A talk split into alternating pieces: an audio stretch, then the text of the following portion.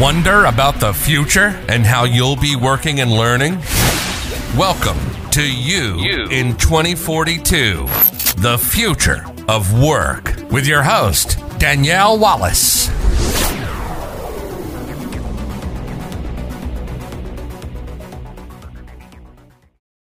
Hello, and welcome to another edition of You in 2042, the future of work. Joining me today is Joanne Alderson. Thank you, Danielle. My name is Joanne and Alderson, and I have been in the area of interpersonal communication for about, well, should I tell you how many years? Over 20, let's put it that way, and am currently a coach, more career, I would say, than life, although they're often interchangeable. So if you think back from 2000 to now, you know, we've seen tremendous change. What changes do you think the next few decades may bring? Well, Danielle, I tend to think that the seeds were sown for cha- the changes that we see now and the changes that we're going to see for the next 20 years.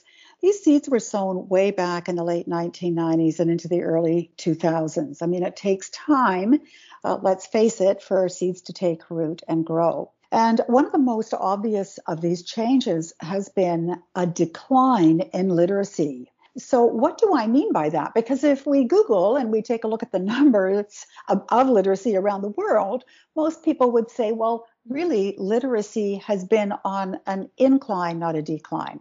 But for this discussion, literacy includes three things it includes communication, critical thinking, and writing. And right now, we are in what is called second orality.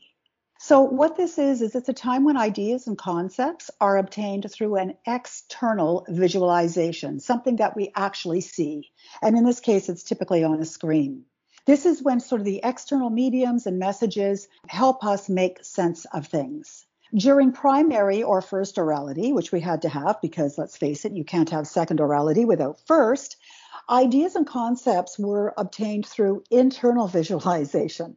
So, way back, people used their minds, their brain, to make sense of things, to link one thing to the next more than we do today. Primary orality was really the genesis of original thought and creativity, and of course, literacy. Wow. So, what you're saying is that we're now in the second orality where we're just using it through external visualization. That has a lot of impact on the future and our future world. It does, and and if you know if people are interested and they want to know more about second orality, um, it's a good idea to read Neil Postman and Marshall McLuhan because it was McLuhan who really talked about the fact that we are going into a time or would be going into a time of second orality. He was a Canadian and quite a visionary in the area of mediums. And he was the man who coined the phrase, the medium is the message. So, with this in mind, then, what do you think we need in order to help navigate this complex future world? Well, one of the things that I see in my business, and I think we're going to see going forward, is we are going to need to really start focusing on our own literacy, meaning the, the depth and the breadth of our own literacy. You know, if I were, you know, someone out there listening to this, I would ask myself these questions. You know, how well read am I? Am I only reading things that are of interest to me? Or am I reading things that maybe I would not normally have picked up? What is the reach of the knowledge that I have on a particular topic? Does it extend beyond the internet, which is where, let's face it, a lot of us uh, go to today. We Google a lot of things.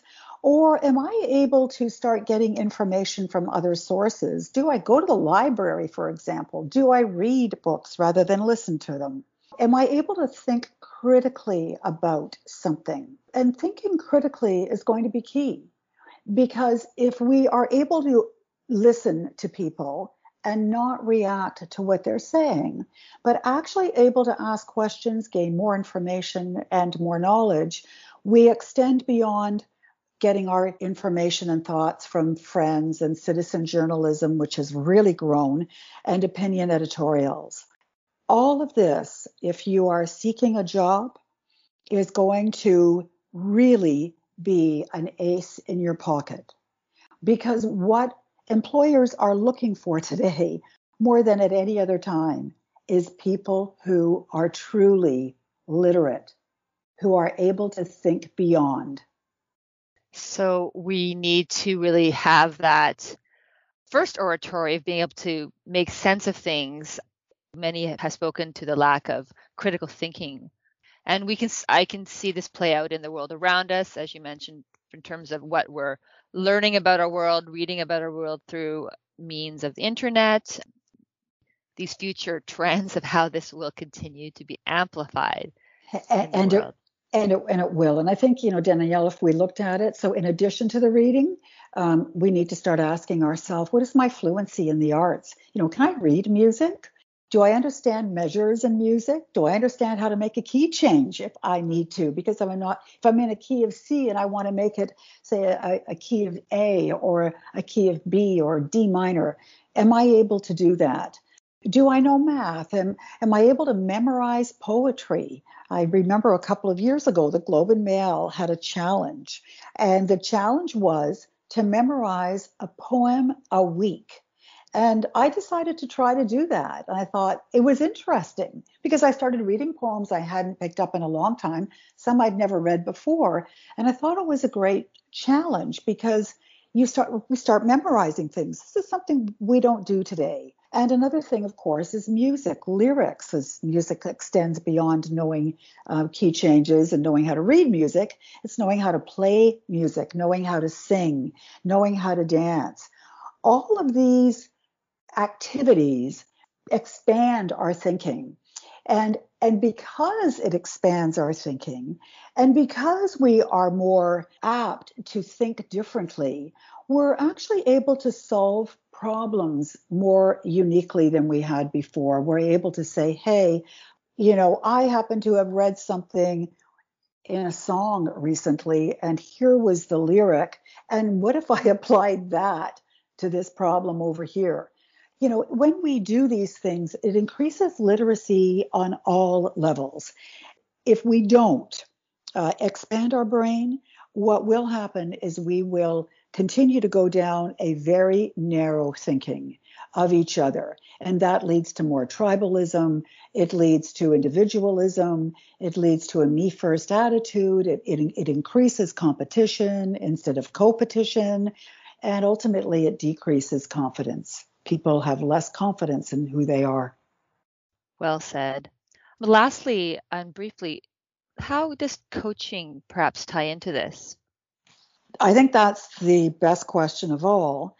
And it's a question that I ask myself a lot because I am a coach. My job, and I think most coaches, and I hope they feel the same way, is our job is in coaching to inspire and encourage people to go beyond where they currently are.